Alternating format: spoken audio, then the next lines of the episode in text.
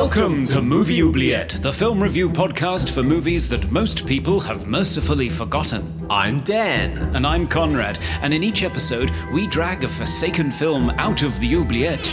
Discuss it and judge it to decide whether it should be set free or whether it should be thrown back and consigned to oblivion forever.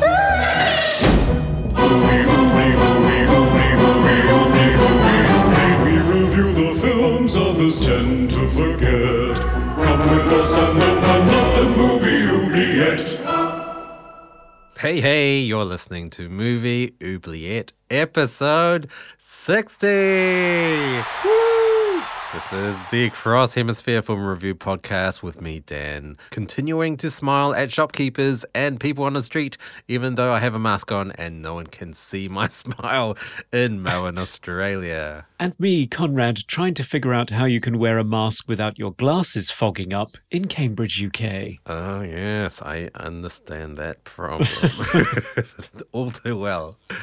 In this podcast, we discuss forgotten genre films, sci fi, fantasy, and horror because bad acting and excessive experimental camera work is actually what we love to see. Conrad, we made it to the big 6 0. We did, yeah. That's pretty impressive. I'm quite pleased. I, I don't know how it's just flying by. It really is. They rack up after a while. I remember when we were excited when we got to 10. yeah, yeah, I know, I know. So, how have you been, Conrad? What have you been up to? Oh, pretty good. Yeah, I had my brother visiting for a, a long weekend, which was great. Haven't seen him since Christmas. Uh, wow. Gary, long term yes. listeners to the podcast will have heard Gary on this podcast in the past. Hey, Gary. hey, Gary. So, we went to the cinema, which was a pretty amazing experience. Oh, first time in months? First time since March. Wow. So, yeah, it's pretty amazing. So we went to see a film sort of midday on a work day. Because uh-huh. we thought, you know, first time in, you know, since lockdown, want to make sure that we feel comfortable, not too many people. we ended up sitting and having essentially a private screening of Inception oh, by wow. ourselves oh. in the largest auditorium but I hadn't seen the film on the big screen before, and with Hans Zimmer's score on that uh, big sound system. Yeah, it was it was really fun, but it was very odd just us sitting there with masks on mm-hmm. in the middle of an enormous auditorium by ourselves. so I'm imagining that Chris Nolan's new film Tenet will be slightly better attended than that, but we shall see. Planning to go and see that on my birthday, so we shall see. Oh, speaking of new films, uh, Project mm. Power is a new film uh, with Joseph Gordon-Levitt and Jamie Foxx and Dominique Fishback. Mm. Uh, that has just come out on Netflix and uh, Hit Record, which is Joseph Gordon-Levitt's online platform, creative platform. Uh, we did a song with power as a theme, and that's now mm. been released to the world. You should check it out on YouTube. I have a very, very small part in it, but it was fun. You do. Yes. No, eagle eyed listeners can spot Dan playing a mean synth solo in there. Yeah. Well, I mean, interesting, like getting that shot because I do not have equipment in terms of visuals that are very adequate. So I had to have my camera on a tripod, sitting on a chair, which was sitting on top of a coffee table, so I could have that perfect high-angled shot, and uh, have all the all the blinds open, so there was like natural lighting and everything. oh, yeah, wow. it was a bit of an ordeal, but uh, it turned out okay. yeah. It's great. And I saw that even Billboard was screaming about it. So Mm-hmm. Pretty good. Mm-hmm. Yeah. Everyone should watch Project Power now and check out our music video. Yeah, definitely. And Conrad, has anyone been talking to us in our social platforms? They have indeed, yes. In the wake of our first brush with found footage in our last episode with The Fourth Kind, I put out a tweet to say, favourite found footage film, go. Yes. And we got a lot of votes for REC, which. Oh, yes. That's I'd my vote. forgotten about. Yes. Megan Navarro of Bloody Disgusting gave a vote for that one too. So Good choice. yeah, and, but there were some mentions of things that I haven't seen. Lake Mungo, which I think is an Australian movie. Ah, I haven't seen that either. No. I didn't even know it was found footage. Yeah, apparently so. I haven't seen it. I'll have to check that one out if I can find it. I couldn't find it on a streaming service here, but maybe it's on Stan or something. Maybe. Good old Stan. I'll have to check. I love you have a streaming service named after just some random guy. yeah. Stan. Just the, the Aussie way. Yeah. and the other one that was mentioned a couple of times, Hell House LLC. Oh, no, I've never heard of or seen that movie. No, so Blake uh, said that that came out of nowhere for me, and he really liked it. And uh, Scary Bear Thirty One said Hell House LLC as well. So, hmm, have to check that one out. Yeah, will do. And of course, we also got a verdict from Serge of Cold Crash Pictures. Hello, Serge. Hey, Serge. So, on the fourth kind, he said, Real live human beings with actual pride and emotions poured a lot of time and attention into the fourth kind, so I'd probably feel bad if I made my full opinion of it public. Suffice it to say that Movie Oubliette has conducted a thorough post mortem that I wholeheartedly agree with. so, very diplomatic. Shifting the blame there. Yeah, that's okay. We'll just do the tough ones, Serge. yeah, we'll, we look forward to all that hate mail. Yeah. So, but always great to hear from everybody. Please do get in touch via our socials if you have any feedback on the films we are talking about. Mm, we do love to hear what you have to say. And do we have anything positive to say about the movie today, Conrad? Well, let's find out. Amble on over here. Oh, it's a grocery store down here today. Oh, okay. How convenient. Oh, the music is really cheesy. Wow, this cereal aisle goes on forever. Forever. okay, I found a movie. Coming back. So, Conrad, what reasonably priced film do you have today? Well, it turns out that I've got something that neither of us has seen before. So it's a. Double blind. Yes, it's Intruder, the 1989 American slasher film written and directed by Scott Spiegel, co written by Lawrence Bender, and produced by none other than Sam Raimi. Uh-huh. It stars Dan Hicks, David Byrnes, Elizabeth Cox, and Renee Estevez, with appearances from Sam Raimi, Ted Raimi, and blink and you'll miss him, Bruce Campbell. Okay. Are you sure those aren't the uh, top billed actors? Hmm.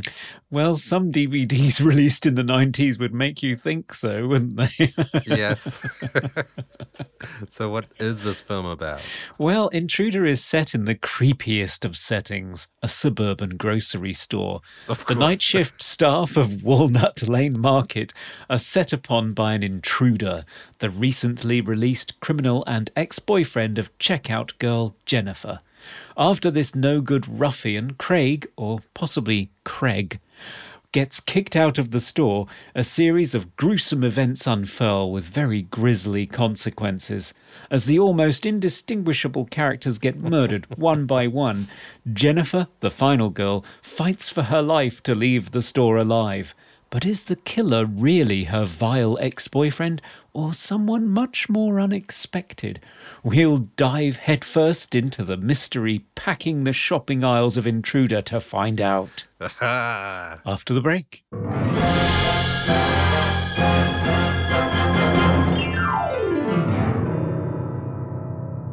We are back to talk slasher films, in particular Intruder, the 1989 Scott Spiegel directed film. Uh, slasher is uh, one of my least favorite horror genres. Ah. Um, but we do have to talk about the cast and crew of this film to start off with, and the fact that this is pretty low budget, 130,000, Yeah. and apparently shot in two weeks. Yes. Incredible.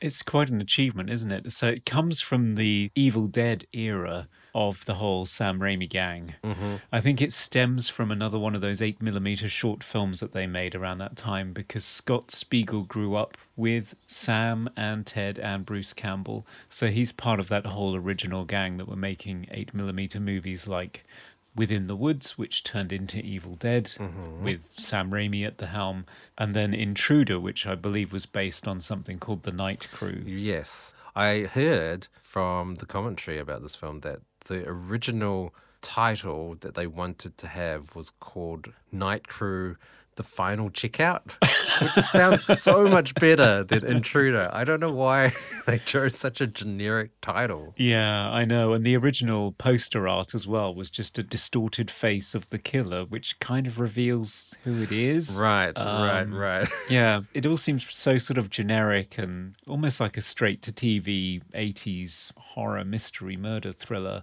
which is kind of what this is. It's an odd one, isn't it? Because it's half slasher movie and half a 10 little indians agatha christie type murder where you're kind of wondering who the killer is that's knocking everybody off whereas normally you've got freddy jason or michael myers and you know exactly who it is that's doing it and you're just waiting for the next person to die Hmm, I mean, it's interesting because I grew up in the 90s. So my idea of slasher was Scream. So that was always a who done it like it's a twist and it was this person or this person or it was two people. Oh, so I kind of have that expectation for slashes not the hmm. Halloween, Friday 13th sort of mystical figure that is just impossibly getting around, even though they're walking so slowly and catching up to people that are sprinting away.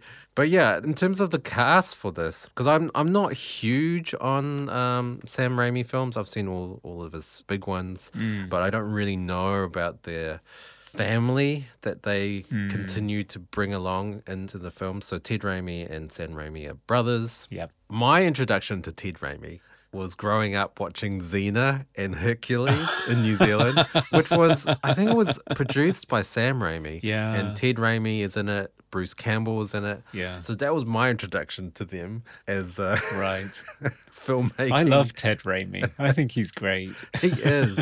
His characters every single time so lovable and so comical as well. But when I was listening to the commentary about this film, I didn't realize that Scott Spiegel introduced Lawrence Bender, the writer for this, to Quentin Tarantino. yes Yeah, so Lawrence Bender went on to collaborate with Quentin Tarantino on many of his films. So that's pretty amazing. It is, yeah. Reservoir Dogs, Pulp Fiction, From Dusk Till Dawn, which Scott Spiegel directed a sequel to, From Dusk Till Dawn 2, Texas Blood Money, Kill Bill Volume 1 and 2. He also produces documentaries like An Inconvenient Truth. Ah, right, right, right. Yeah, so very successful, award winning producer. And uh, Scott Spiegel hooked him up with Quentin Tarantino and got that whole thing rolling. So that's pretty amazing. Mm, and also connections to Eli Roth as well. So Scott Spiegel went on to direct uh, Hostel 3. Well, the first one was Eli Roth. Yeah. So, yeah, very sort of ancestral connections with all these film people. Yeah. I had no idea. Well, yeah, I kind of knew some of it because I've read a lot of the making of of Evil Dead. So I was really interested to see Intruder because I knew it came from that era, but it feels like kind of a late entry because Evil Dead was what 82, 83, that kind of time. Mm-hmm, Whereas mm-hmm. this movie is 89. So to see those guys in something that has such a small budget that's flying by the seat of their pants and doing the best they can, but is fairly limited and in a lot of ways quite amateurish. In 1989, it feels a little out of place when you know at the same time that Sam Raimi's moving on to things like dark Darkman, hmm. which was a big studio movie. Yeah. This movie almost seems like. It's almost like a swan song to the slasher, 80s slasher genre. Yeah. Like it's almost like a tribute and a homage to all of the greats. There are so many references in this movie, like to Halloween and a lot of Hitchcockian techniques used in this film, um, similarities to Giallo movies as well from the 70s. Yeah. It's almost like this movie is made for horror fans. Yeah. It kind of ticks all the boxes. It doesn't do anything new or original, but it ticks all those boxes, and I kind of had a lot of fun with this. Yeah, and it has a certain glee to it as well. I don't think it's taking itself terribly seriously. No, not at all. I mean, there are lots of really fun moments in it. Things like when the killer is running after the final girl towards the end of the movie, he pauses to pick something that's fallen off of one of the grocery shelves and puts it back. yeah, because spoilers here, he is one of the co-owners of the grocery store, so you Yeah. know. As he does say at one point in the movie, he's just crazy about this store.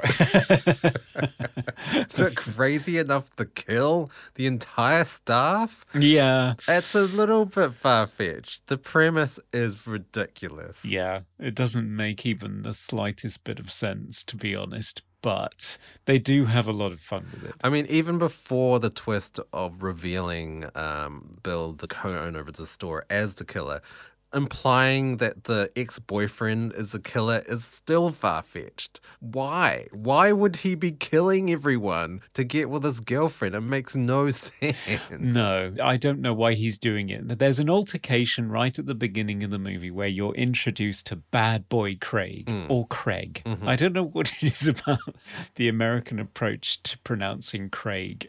it really bugs me. There was a movie, I think it was Parent Trap 3 or something, a terrible sequel movie, but I watched it as a kid. And there was a character called Hawk, like the bird, Right. you know, like the falcon hawk. But Yeah. Americans don't pronounce it hawk, they pronounce it hawk. So I had no idea what his name was they kept calling him hawk. yeah. Throughout this movie, I just kept hearing people going, Craig, Craig. What about Craig? Yeah. What are you talking about? Is this even a word? anyway, cultural differences. But yeah, you're introduced to him early on, and you get this whole backstory about how, you know, he's a Reagan era 80s nightmare. He mm-hmm. got into drugs, he started dealing, he went off the rails, he got convicted of manslaughter, I presume, and went to prison. Mm-hmm. And then seemingly is out on parole a year later, which seems like a short sentence Yeah, for murder, no. for murdering someone. It's a bit light, yeah. So shows up at Jennifer's store at work and starts harassing her and even slaps her in the face and the mm-hmm. rest of the employees all help her and throw this guy out. And from then on you're meant to think that this is the perpetrator, the intruder of the title. Yes. Because every time you see him you get that low synth resonant sound. Mm-hmm, mm-hmm, but uh, yeah, it's not him. Yeah, no, it's definitely not him. The characters, uh, the most generic named characters I've ever seen in the film. There's a Danny, there's a Bill, a Dave, a Jennifer, a Linda. Who thought up these names? They're so generic. And as well as that, some of them look alike. So I kept So confusing. similar. Is it Tim and Dave? Is it Dave Yeah. that she ends up being attracted to, Jennifer? I got so confused. There were three guys. One of them happened to be Sam Raimi, so at least I could distinguish him. Yeah. But three of the guys were all wearing flannel. So I just thought flannel guy number one dies here. flannel guy number two. Well, two of them had sort of that 80s mid length brown, curly, poofy sort of Yes. hair. And I just could not tell them apart. One I was Tim. One was Dave. And you get a scene where Tim is spying on them Uh-huh. while Dave is tickle is he tickling Jennifer on the I I couldn't know. figure it out. She was laughing a lot anyway. Shenanigans. Um, but I couldn't figure out which one was which and who was dying really. yeah. And of course, they had to have the obligatory stoner out of it guy that yes. The guy that plays Bub, worst actor ever. His line delivery, atrociously flat, completely emotionless. Like that one when he was telling the story about Craig being, oh, he got addicted to drugs and started dealing. And then for some reason it ends with, I would have died if my brother hadn't hit him repeatedly with a blender. like, what story is this?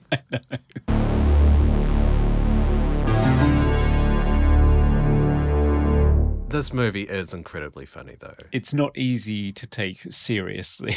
I'll say that much. No, no, no. It's hilarious. It Yeah. does black comedy so well. It's on par with Evil Dead and even Brain Dead, the Peter Jackson movie. Hmm. It really isn't taking anything seriously. The kills are just, at the same time, incredibly gruesome, but super funny at the same time. so, yeah. Although the censors did not take kindly to them, they did not see the funny side because Paramount distributed this on VHS. And to get an R rating, they effectively cut out all of KNB's death sequences. Oh, what? The special effects sequences are done by KNB Yeah. back in their early days for nothing. I think they did it just for the love of it. Right. And did some really inventive stuff, especially the band saw cutting the head in ah, half. That was such a disgusting scene. Was It's horrible. and it doesn't make any sense because whoever it is that it's happening to, is it Bub? I think it's Bub. No, I think Bob gets crushed in the compactor. That's right. Um, yeah. It's, it's either Tim or Dave. It's one of the two. One of the flannel guys. yeah. Flannel guy number Flannel two. Guy 2. So Flannel Guy 2 gets his head sawed in half, but doesn't struggle while it's happening. Even when the killer lets go of him to turn the machine on, he just very patiently waits to get his head sawn in half. Mm-hmm. So yeah, it's not to be taken seriously, but the censors did not find it funny and they cut all of the death scenes out, basically. what? So then you just got this, let's be frank, badly acted, shoddily produced 80 minutes with no death scenes in. So the gorehounds didn't get what they wanted, and people who like a good thriller were just scratching their heads thinking, well, what the hell is this? Yeah, yeah. And it was like that in the UK. Wow. UK every time. Yeah, I think it was released in Ireland. Oh, right, yes. Uncut for like a, a heartbeat and then speedily withdrawn. so it's only recently that we've had a decent release of the whole thing. Oh, wow. uh, by the 88 Films label. So I got to see it in all its gory glory. And I have to say, some of the stuff, like Bub getting his head crushed, it's not convincing, really. But it's pretty disgusting anyway. Like, I wasn't really going for realism with this film. It's just fun gore, Yeah. ridiculous violence, and yeah, inventive deaths. Also, I mean, we have to talk about it. The camera work in this movie it's it's bonkers. Yeah. It's like let's make every single scene unexpected where we put the camera. Let's put the camera behind a bottle or in the ceiling or in a bucket or in a phone. I've never seen it in a phone before because it's got this like superimposed image of like the rotary dials of the phone on top of the image. It's- Yeah. yeah, with the finger holes you're looking out through, aren't you? Yeah. It's ridiculous. Why? I don't know. I mean, I guess I commend the creativity. Super creative. I love the shot where it's on the ground. So the camera is essentially the ground. yes. And ground Jennifer's POV. sweeping dust and rubbish over the camera. It's- Twice. Yeah. That's creative. Yes, that's really cool. But what's the point of it? I don't thing. know. I don't know because it's it's excessive. It is, yeah. the point of view of the camera. It is to the point where you you notice it every single time. Yeah, it almost seems like it's a parody of Sam Raimi. So it makes you wonder because Scott Spiegel directed this, Sam Raimi directed Evil Dead and Evil Dead 2, and you're wondering where does this elaborate hyperkinetic style come from? Is it Sam or is it Scott? Mm-hmm. Is Scott copying Sam or sending it up? Or do they both have the same influences and love that kind of thing? I don't know. But mm. in Sam's movies, you get the feeling that all the ridiculous camera placement and attaching cameras to a wooden board and flying it through a swamp and all that kind of mm-hmm, thing, mm-hmm. it serves a narrative purpose. It's always characterizing something or achieving a certain effect. Sure, sure. Why you are gazing up through the dial of a phone up at one of the characters during a routine phone call, I do not know. There are some weird ones in there too. Like there's one where the camera takes the point of view of a door handle. Yeah, Yeah. And it took me ages to figure out what was happening because the whole image is just tilting slightly. Yeah, as the door handle's turning, the image of the point of view of the door handle looking at the character is tilting with the handle. Why? Don't know. Uh, There's one scene where it's so on the nose Hmm. that I just laughed at it because it just seemed like, is this like a student film? Like a student film trying to be symbolic Right. with its camera movement. So there's one scene where Jennifer and Linda are talking about her ex Craig and how Oh, um, and, yeah. and so like I think Linda asks her like where's he been and then the camera pans across so that the magazine like the metal stand is in front of Jennifer and she says prison and it's like oh wow That's too obvious come on we're not idiots here yeah, I know. That one is ridiculous. We also have to mention in that scene that there is a moment where you see that Craig is stood outside the door. So you know that he's there. And mm-hmm. then there is a noise, and Linda gasps and turns because she thought she heard something. And the camera whip pans to a magazine cover of Sting with tribal painting on his face with his teeth bared. Yes. And you think, what? I know. but they pan to that cover again later on in the film for Yeah. an unbeknownst reason No, I think this is a literal stinger. Sorry, bad joke. But I don't understand how this magazine got there because that is the cover of a German magazine called Tempo. oh is it Yeah, it was produced from 86 to 96. It's a German lifestyle magazine in German, and you can see that from the text on the front, which includes an article for the female ejaculation, the Oh. new favorite child of sex researchers. I translated it. What? What the hell is that doing in this American convenience store? Those imports, I guess. yeah, they obviously just have a very strong German contingent locally. I don't, Maybe. I don't know. I didn't understand how this film constantly showed products and logos and even Sting for that matter. Yeah. And got away with it. How? I don't know. There's a close up of like Adidas shoes. Mm, oh, I think Pepsi. There's Pepsi. There's all the cereal brands that they have on the I shelves. know. Like, I don't understand. Normally, films would be sued over things like this. Yeah, they have to get clearance for absolutely every brand that's shown on display. And in some cases, companies pay to get their brands on display. So Like James Bond movies. yeah, exactly. So you can have a whole movie that's underwritten by McDonald's, as in the case of Mac and Me, which is mm-hmm. pretty mm-hmm. offensive. yeah, I was wondering that too because this is a low, low, low budget movie, and yet somehow they got brand clearance for about 5,000 different types of cereal, Yeah. which I didn't even know existed. I mean, Back in 1989 in the UK, you got cornflakes and you got Rice Krispies, and that was it. You know, oh, wow. I'm just looking at this smorgasbord of sugary, calorific, mm-hmm. colored mm-hmm. things that they seem to have back then, and I'm just amazed. Yeah, I don't know how they got clearance for it all. It's amazing. I think they got all the food from Dennis Weaver, the star of Spielberg's Duel. Okay. He ran a charitable institution that used to take food that was damaged or something, and he would give it to people who are struggling to get by. Uh-huh, so if you uh-huh. look at all the stuff that's on display in the store, it's all damaged in some way. It's like, Right. and they don't exactly treat it well during the movie either.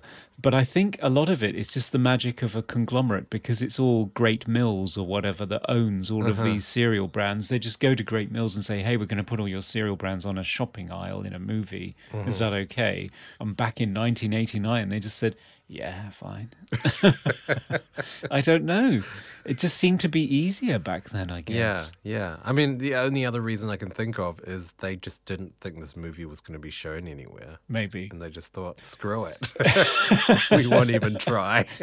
well, I guess none of their products is used as a murder weapon because most of the murder weapons are machinery. Mm. And this is another thing that was just so on the nose with this movie. Like every single th- item that they have a close up of becomes a murder weapon. Yeah, at So some point. the spike in the office for the receipts, or the meat saw, or the trash compactor, or like the butchery um, meat hooks from the ceiling. They all become weapons. Yeah. And it's something that always happens in movies. You know, you have to show the item first. Otherwise, as a viewer, where did that item come from? But there are so many of them Yeah. that it got predictable. Like, okay, I know how he's going to kill the next person with this thing that they've just shown. Yeah, it's not just Chekhov's gun; it's Chekhov's bandsaw, Chekhov's meat Yeah, hook. it's like a just- it's like a shopping list of Chekhov's items. and then you check them off.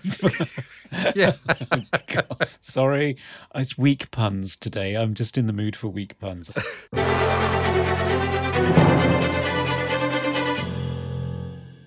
Another sort of film technique often in horror movies. Before a death they'll cut to something that's kind of similar. So I, I, I was thinking of in black sheep how i think one of them gets attacked and then it cuts to someone slopping some baked beans into a pan. And it's mm. because you're comparing it's got the same context. And this with this movie just constantly someone would be almost off or about to get killed and then cuts to someone slicing a watermelon in half Yeah. Someone gets hit by a hammer and then cuts to someone dropping a bag of potatoes on the ground. All this constant stuff, which is really funny, but there were so many of those scenes. I know. Yeah, the watermelon made me laugh because that's when Linda gets killed in the most generic slasher death ever. It's just Yes. cut to knife being held up in the air, glinting in the moonlight, Mm-hmm. and then down it comes, and you cut to Ted Raimi slicing the biggest melon I've ever seen huge. in half, and then just gouging a chunk out of the middle of it and fisting it into his face. it's just like the worst employee ever. Yeah, a pretty good portrayal of uh, a, a grocery store slash supermarket, though. Yeah. None of them give a shit. And yet they're all gutted when they find out that it's closing and they're going to have to find a new job. I know. And they're really going to miss this place. It's I like, know. "Don't You all look so disenfranchised and Yeah. bored. Yeah, Ted Raimi's character was so funny to me. Yeah. like the produce guy that's just constantly listening to music. I love that scene where he's just like making ridiculous facial expressions and listening to music, stacking produce watermelons, and then Sam Raimi's character comes in and says, "You lost your job, Joe." doesn't even hear it. He just doesn't care. No, Completely oblivious. no. And he's still like that when he gets killed and you get him sort of chopping rhythmically. And then finally it's the killer that chops down on his head, Mm. slicing his headphones in half. yeah. It is almost like a parody of a Friday the 13th movie, I think. Mm, yeah. For sure. That's what I was saying. Like, it, it does seem like sort of a love letter to slashers, to horrors, to Hitchcock, to giallo. There are so many sort of references with all the kills and all the humor involved in all the kills as well. Yeah. Oh, I don't know. The twist as well. What did you think about the twist? Well, I could kind of see who it was because you see a silhouette of the killer a few times before he strikes. Ah. So I kind of guessed before, but also I I didn't really care.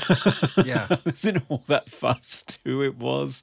So yeah, I don't know. It wasn't really a massive revelation to me, and it didn't make an awful lot of sense either because I know that he didn't want the co-owner who decided to sell the store to. He didn't agree. He mm-hmm. didn't want to sell, so he rams his head into this prominent spike on his desk, which you mm-hmm, know, mm-hmm. fine.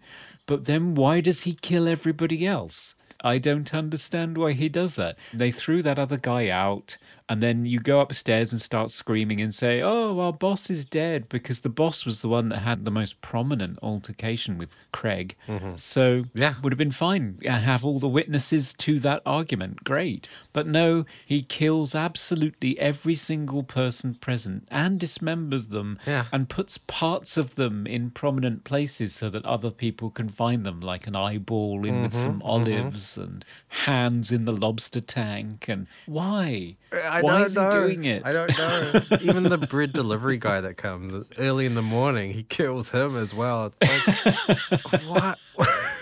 what are you trying Yeah, to achieve here? I know. I mean, he kills him outside, smears all his blood all over the front door. I mean, isn't that just a big telltale Yeah. sign that there's definitely a lot of murder going on in this store? yeah. That's the director, too. yeah, the cameo. Yes, yes, yes. It's not exactly the slickest serial killer whodunit ever. And yet, the ending, shall we talk about the ending now? Oh, the ending. He kind of Yeah. gets away with it. Well, yeah, he does. And Jennifer and her not so evil boyfriend Craig get the full blame because he happens to be holding the bloody cleaver and with the owner in the background dying from bleeding out. And uh, I was waiting for Bruce Campbell the entire film. I and wondering, is he the killer? Like, what is going on? Where's Bruce Campbell here? And he just shows up right at the very last scene as a policeman. Yeah. What? I know. That's, I feel ripped off. Me too, because his name was in such big letters on the front of the cover. Of, hmm. I did count actually, and the severed hand that's in the lobster tank that gets more screen time than Bruce Campbell. Wow. Wow. Because you keep cutting back to that severed hand in the lobster tank. It's like four times. Why?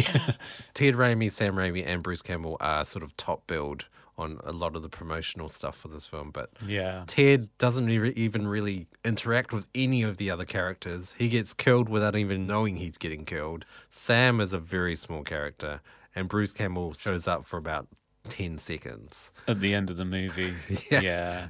That's I know. false advertising. It is. It's more like extended cameos. I mean, Sam Raimi is cute in this. yeah, super young. He's super very young. and quite funny, and he gets thrown through a display of Pepsi cans as soon as he turns up on screen. So, mm-hmm. full on Three Stooges style comedy going on there, which is great. But yeah, he's not the star of the film by any stretch of the imagination. And neither is Renee Estevez, who's also prominently credited on some releases of the film.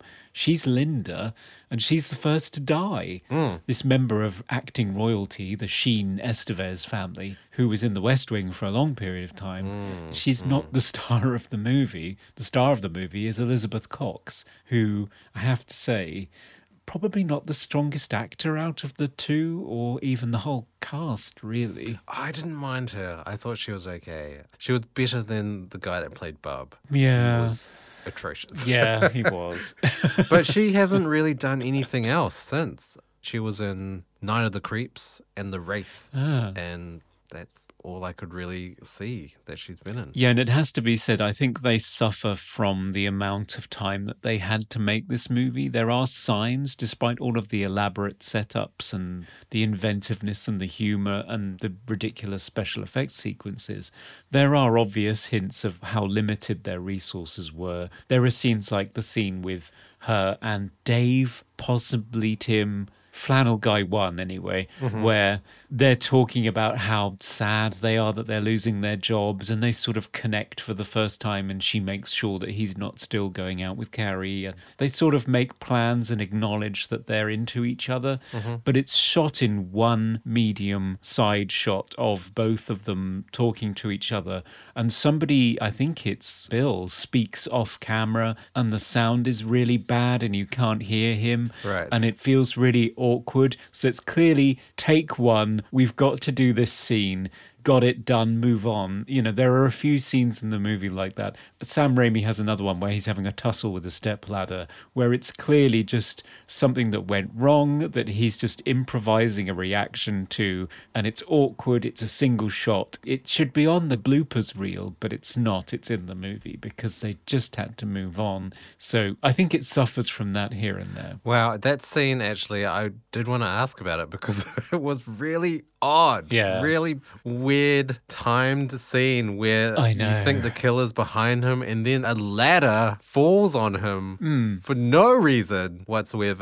And he kind of picks it up and he doesn't know what to do with it. So he just throws it back on the. What? I don't know. it just seemed really strangely sort of choreographed. Yeah, the whole thing is really badly executed. It's sort of like the fight scene at the beginning. It's not slick. There are mm. lots of delays between punches, and you sort of see the beginning of a shot where everybody stood around looking awkward and then something happens and then pause and then cut. You know, it's all a bit amateur, really. Sure, But, sure, yeah. You know, they're doing something very complicated in two weeks, so you have to cut them some slack. I'm amazed. Two weeks, 130,000. That is impressive. It is, yeah, for sure. Now it's time for random trivia. So, Dan, what heavily discounted piece of trivia did you find in the bargain bin for us today? So, the story that Bill tells, that horrific story Oh, yeah. that the firefighter eating a sandwich and, and finding the severed head and uh, coming back one hand with the head and one hand with the sandwich. Hmm. That was actually told to Scott by a work colleague from a grocery store that he used to work at. Yeah. And he actually did record it onto tape, but he told that to Sam Raimi, and then Sam Raimi told it to the Coen brothers, and they used that story in Raising Arizona, the 1987 oh, film. yeah. I, I don't think Scott was offended that it was already used. He was more sort of, uh, I guess, honored that, oh, wow, the Coen brothers thought it was a, a good enough story to have in their film. Yeah, because you forget that there's a connection between the Coen brothers and Sam Raimi and co. right from the early days because there's a crossover there in their early films. You see their names cropping up all the time. So right? I didn't know that. yeah, if you look carefully, there's a crossover. So you know some of them are appearing in the Hudsucker Proxy and Crime Wave. I think ah, right. Coen brothers were involved in Crime Wave, which was Sam Raimi's second film, which wasn't a very big hit. Okay, right, right, right. Yeah. That story, though, they do ruin it at the end. I have to say, that story, when the killer comes back and he actually reenacts the story that he told. So he's walking along the aisles with a head in the hand and the sandwich in the other. And I thought, oh, that's really creepy. He's doing it for real. And then he, he- recounts the story again. It's like we are You not that's- stupid.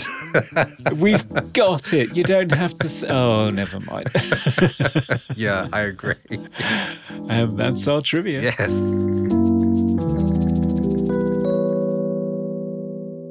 There are some moments of genuine subtlety in the movie that I quite liked. There's a misdirection in the POV shots uh, that I mentioned before, where Dave and Tim, Tim is spying on Dave making out with Jennifer. And then you cut back to the couple, and then you cut back to the POV shot that's Tim's, but Tim enters the frame from screen right, an aisle yeah. closer, and then you realize, hang on, this POV is somebody else's, mm-hmm. and that's really creepy. Yeah. And there's a very well choreographed scene where Sam Raimi, who's the butcher, he's moving back and forth in a freezer and he opens the freezer door and you think when he closes it it's going to reveal the killer but no but if you look carefully you see that the biggest knife on the knife stand behind him has gone in the interim Ah, right. they kind of ruin the subtlety of the moment by having a very very loud knife scraping noise on the soundtrack Yeah, I heard that. Yes. but if that hadn't been there, there is some subtlety to that that's creepy that you may not even catch first time around. I did like how they sort of disguised the killer. It's super cheesy with the whole point of view of the killer and then heavy breathing. Oh, of course. Halloween. But they kind of pulled it off. Yeah. And the red herring of Craig being caught outside by Bill, and then they have a tussle, and then Bill gets knocked out by the hammer. Hmm. I don't know. I, I kind of liked the misdirect with that, even though it was it was a little bit predictable. But they tried. yeah, they tried. So I think there's a lot in there, even though they were very limited and they had limited time. And sometimes the cheapness and the lack of resources shows up, but sometimes it doesn't. Sometimes there's hmm. some intricate stuff in there that I really appreciated. Yeah, yeah, yeah.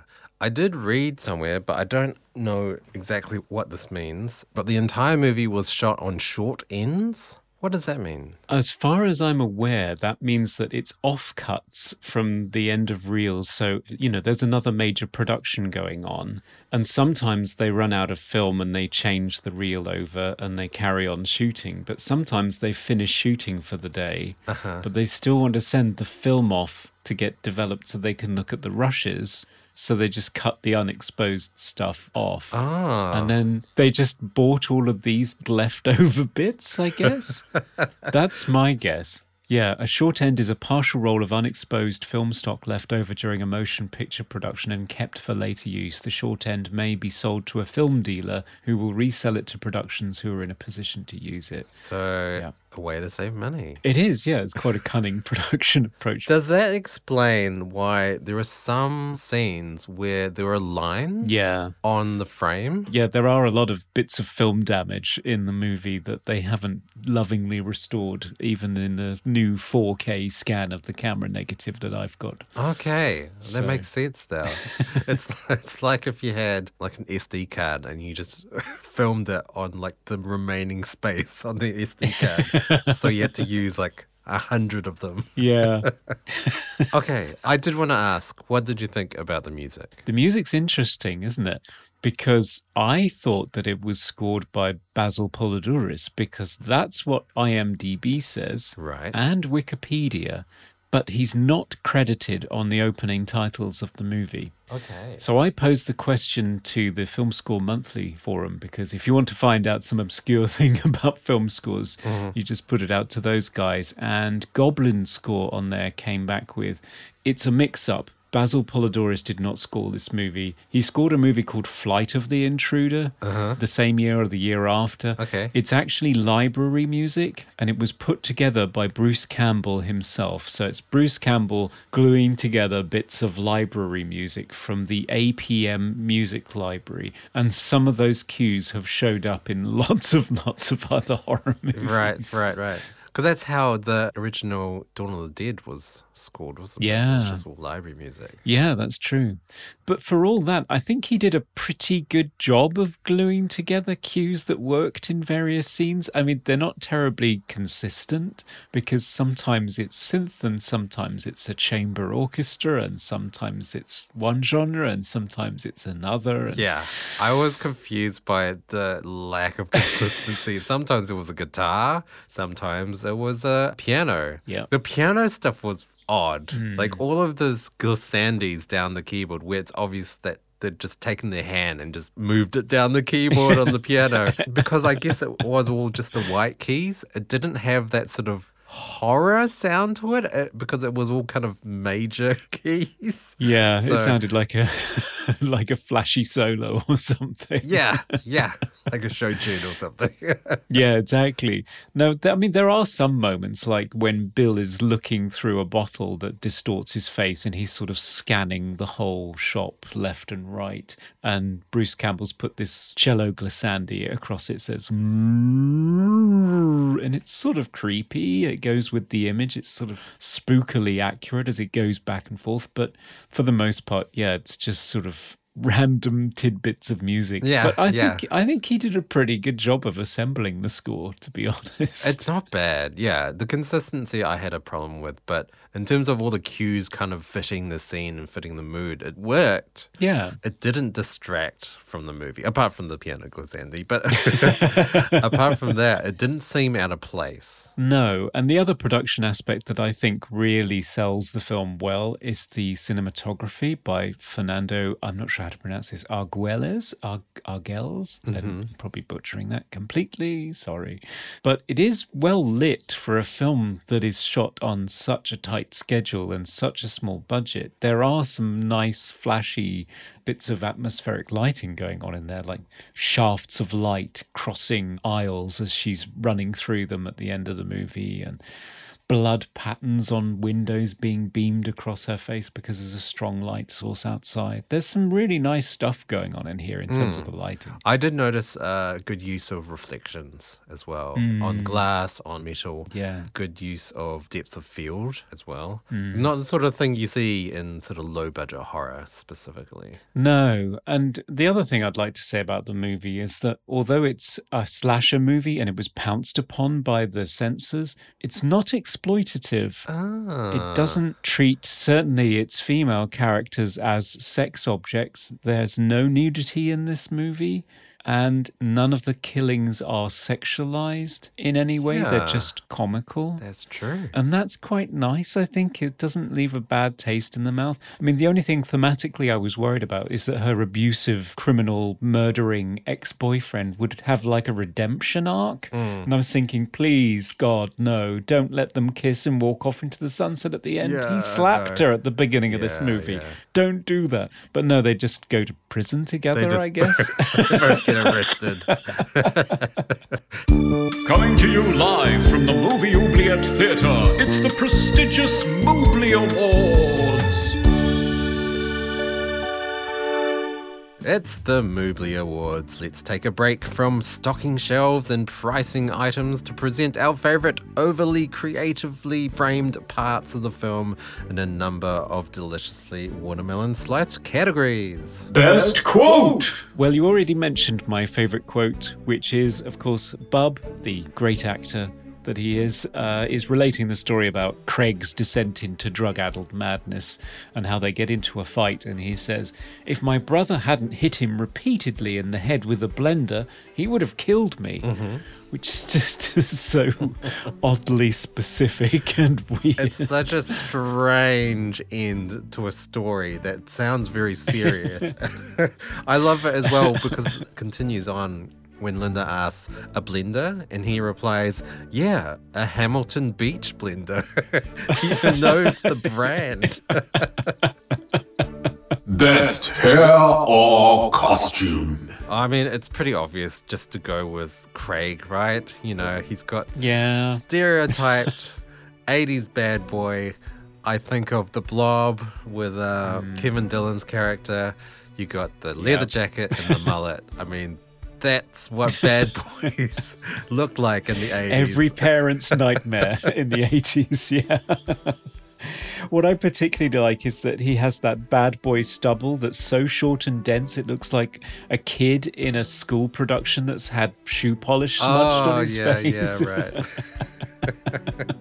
Most 80s moment. I think, and it follows on from our previous category, I just think it's shit hair. Mm-hmm. It's just terrible, terrible hair. Everyone. It looks like it's unconditioned and dry Yeah. and sticking everywhere.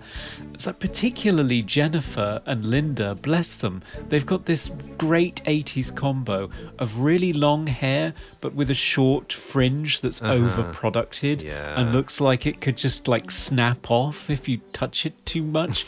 It's, but everybody's hair just looks terrible. Yeah. 80s hair. Yeah. It's terrible. Super messy bird's nest hair. yeah, looks like a fire hazard. It's terrible. Uh, my most 80s thing about this film, it's not really 80s, I guess, but also 90s, was the uh, the importance of the TV guide, which Oh, yeah. I remember every week we would buy the TV guide, a booklet Mm. of all the shows and movies that were going to be played on air on TV that week, and I would go through it and I would circle all the ones that I wanted and you know, make a note of all the times it started. It's just so funny to think how sort of Yeah. necessary that shopping item was. Yeah, and it's quite prominently placed that uh, issue of the TV guide where Yes. it's, the lead article is Is TV getting better or worse? when the TV guide was your life. yeah. Like you'd miss things. This is the thing that kids don't understand now. If you didn't catch things when they were on, you missed them. It was over. Mm. You couldn't stream them. No. Couldn't go back to them. I mean, when I was very, very young, you couldn't even record them. You either watched them when they were on, or that was it. Yeah. Yeah. Yeah. you couldn't go out because you had to be home to watch this episode of Yeah. this TV show. Yeah. Your life revolved around The TV time schedule. slots of TV Yeah. shows. yeah, no time shifting back then. Yeah, I remember being out with my brother playing, and we suddenly realized what time it was, and we were going to miss Knight Rider. We had to run. right. No DVRs. We were screwed if we didn't get back in time. Mm-hmm. Yeah. Mm-hmm. Different time. Yeah, yeah, sure was. Favorite scene. I have to mention this scene because uh, we haven't talked about it yet, but the co-owner's death, mm. how creative it was. So he gets impaled on the receipt spike, which is, you know, I've seen that in many films, but the blood goes everywhere. And it gets into the receipt calculator thing, and so it starts printing out just red receipts. It also drips on this lamp that has fallen over on the floor, and then it cuts to shots of the ceiling, and the ceiling is gradually getting more and more red as there's more blood dripping on the light bulb. I, it's just creative. It's so creative. I really loved it. Mm, how about you then? Favorite scene? Mine was the car sequence right at the end of the movie where Jennifer opens a car door. At least she doesn't drop her keys, so kudos for that. Mm. Linda, of course, spills out dead. And mm-hmm. at that point, the killer grabs her from underneath the car, even though it would have been easier to just walk around it. But anyway, he drags her underneath the car and you see that there is a knife sticking out of Linda, mm-hmm. but you do not see Jennifer collect it. So it's still sort of a surprise when she gets to the other side and she mm-hmm. manages to kill the killer before he kills her. So I thought, wow, that's actually subtle and surprising. Yeah. Elaborate on what happens next, though. Well, that was my favorite part is that when he falls over with the knife sticking out of his chest, when he hits the ground, for some reason, the knife Yeah. flies out of him like he's a balloon or something. I don't know why. It flies out and sticks in a board behind him, and I died laughing. I thought it was hilarious. Most cliched horror moment. So, my biggest cliche in this movie is the final girl going through a whole series of discoveries of all of the bodies oh, just before the final chase. because you've got to do that, haven't you? You have to sort of walk into lots of gruesomeness and scream rather than resolve the movie because that's. You know, they've killed all of the characters, so you can't have any more kill scenes. So then the only thing you can do for shock is just expose people to gruesome dead mm-hmm. bodies.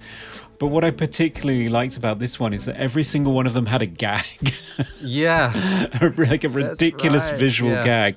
So she uses Randy's dead body, Sam Raimi, who's hanging on a meat hook. She uses his body to try to block the door. So Sam Raimi is sort of flopping about and being rammed into Yeah. this door over and over again. Highly useless, though, because he is on a I hook know. that's on a sliding bar, right? Yeah. So his, his weight will do nothing. I don't understand it at all. It's ridiculous. Then she discovers Tim cut in half in two bargain bins with a sign reading, as advertised, half off. yep. and when she finds Bub's bloody remains in the metal press, he's right next to a, carton of cigarettes that says, New crush proof box. Oh, no, I didn't even notice that. That's hilarious. Yeah, that may be a high def joke only, that one. But yeah, so again, it's reeling out a trope, but it's kind of making fun of it at the yeah, same yeah. time. So you have a lot of fun with it. So yeah. Favorite special effect. Well, I think it's going to have to be the bandsaw death, isn't it, really? 100%. Yeah. Yeah. Agreed. It made it to the cover of Gore Zone magazine, which was a sister publication of Fangoria for a while, and apparently was taken off of lots of shelves because it was just too disgusting. Right. Yeah. I mean, it was horrifying to witness. I mean, his body's writhing around and he's screaming, and you can see the bandsaw going through his head as he's screaming. It's it's disgusting. yeah. it's one of those things that will scar a kid for life. Best sound effect. This is less of a favorite sound and more of a criticism of 80s ah. sound effects. 80s punches. yes. Why? It's like they all had the same stock library of 80s punches to use. Yep. And that's what they used. Yep. And you can hear the same punch sound one after the other in some of the sort of fight scenes of this movie. It's, it's terrible. It is terrible, and it's also clearly mono and low fidelity and has no high frequencies in it at all. Yes. And how about you? Favorite sound? Uh, for me, it harkens back to my complaint about 80s hair. So there is a scene where Bill the killer is pulling Jennifer around the store by her hair, and parts of it do actually come off in his hand. And when it does, it sounds like Velcro or he's sort of twisting off a hunk of straw from a Oh, hay right. bale or something. It's just this really dry, horrible ripping noise. And I thought, yeah, that's probably about right for 80s hair with too much hairspray on it. Crackling with a hairspray. exactly. So it just made me laugh. Most funniest scene. So mine was a funniest shot, and it's the shot of Jennifer running from the killer right at the end of the movie in front of all of the aisles. And it should be this stylish, dynamic, visually arresting shot where you just catch glimpses of her as each aisle brushes by the camera. Mm-hmm. But it's completely undermined by the fact that they didn't have a dolly that could move fast enough for this. So Elizabeth Cox is running as slowly as she possibly can, and it looks like she's doing some sort of performance art piece, just sort of gingerly leaping from one foot to the other, or like she's about to launch into a flash dance dance number or something. It mm-hmm. just I was roaring because it's it is not a woman running flat out away from a killer at all. It's just ridiculously silly and it made me laugh. I had to rewind it and watch it again because I enjoyed it so much. Yeah, I, and the aisles look so similar. I, I swear I saw the same aisle twice. it's just all breakfast cereal. That's all they have. Breakfast cereal and brandless detergent, like white label detergent of some um, kind. yes. Yeah. What about you? My favorite funny scene is Ted Raimi's death scene. It's so mm. good. I mean, we've mentioned it. He's cutting the watermelon, and then the final chop. It's not the watermelon, it's his head. Headphones get split in half. He falls down, and then the sign on the wall says, Safety first, knives are sharp. Please be careful. oh, those gags on all the deaths were hilarious. Yeah. And that's our Mooblies, I think. Yeah.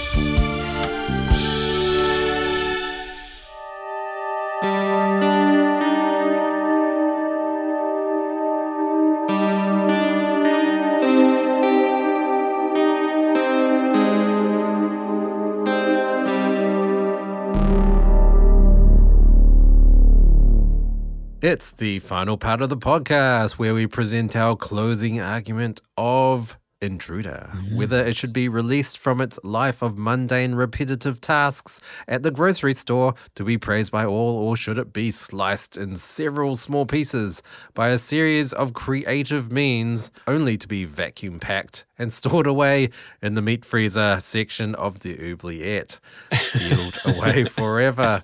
Conrad, final thoughts. Yes. Well, I hadn't seen this movie before, and neither had you, because this is a.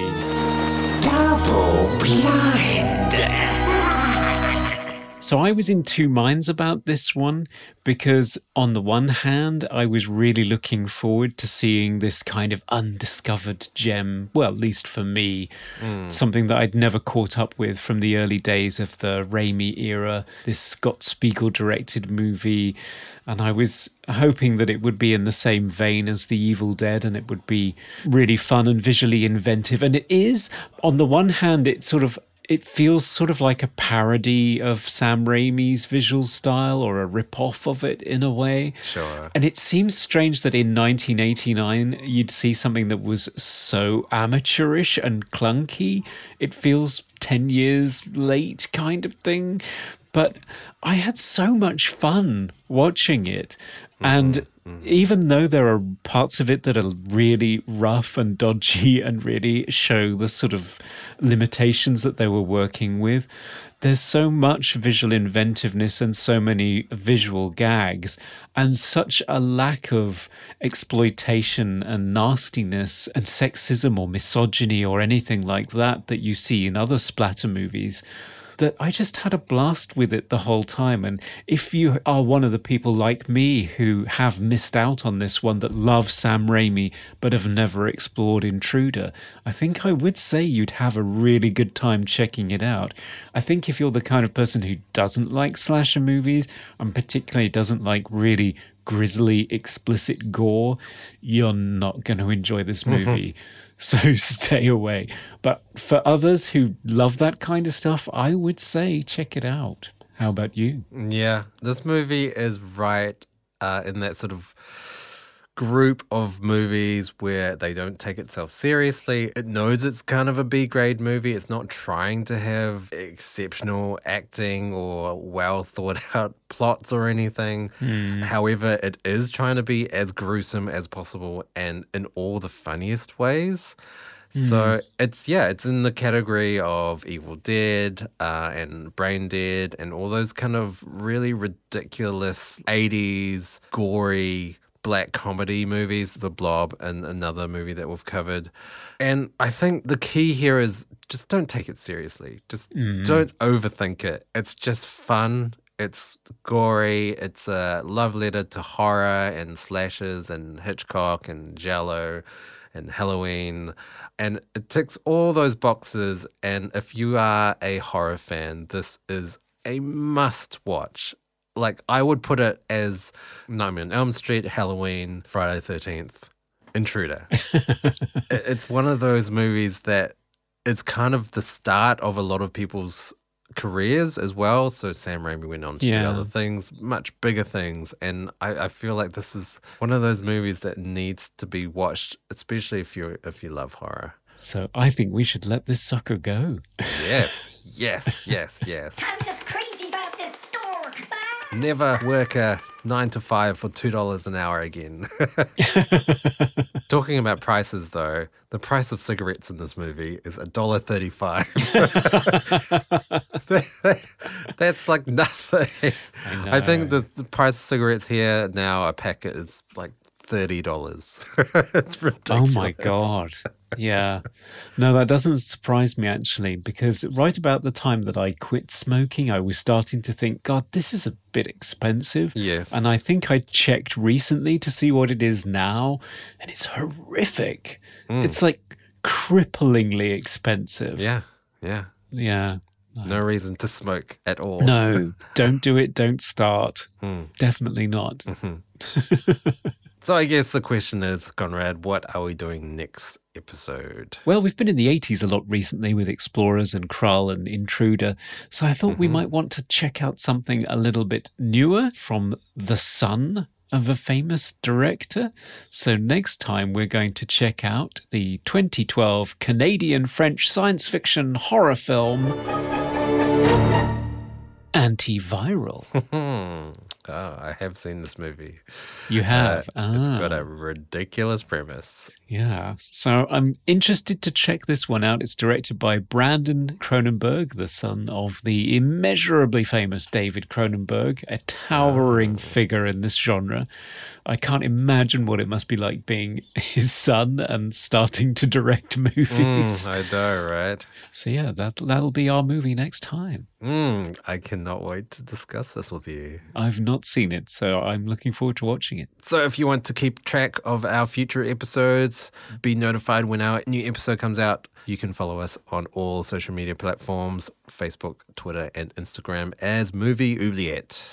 Yes, and if you'd like to email us, you can do so at movie.oubliette at gmail.com. We always love to hear from you. Yes, and please give us a rating and review on Apple Podcasts or whatever other platform you are listening to us on.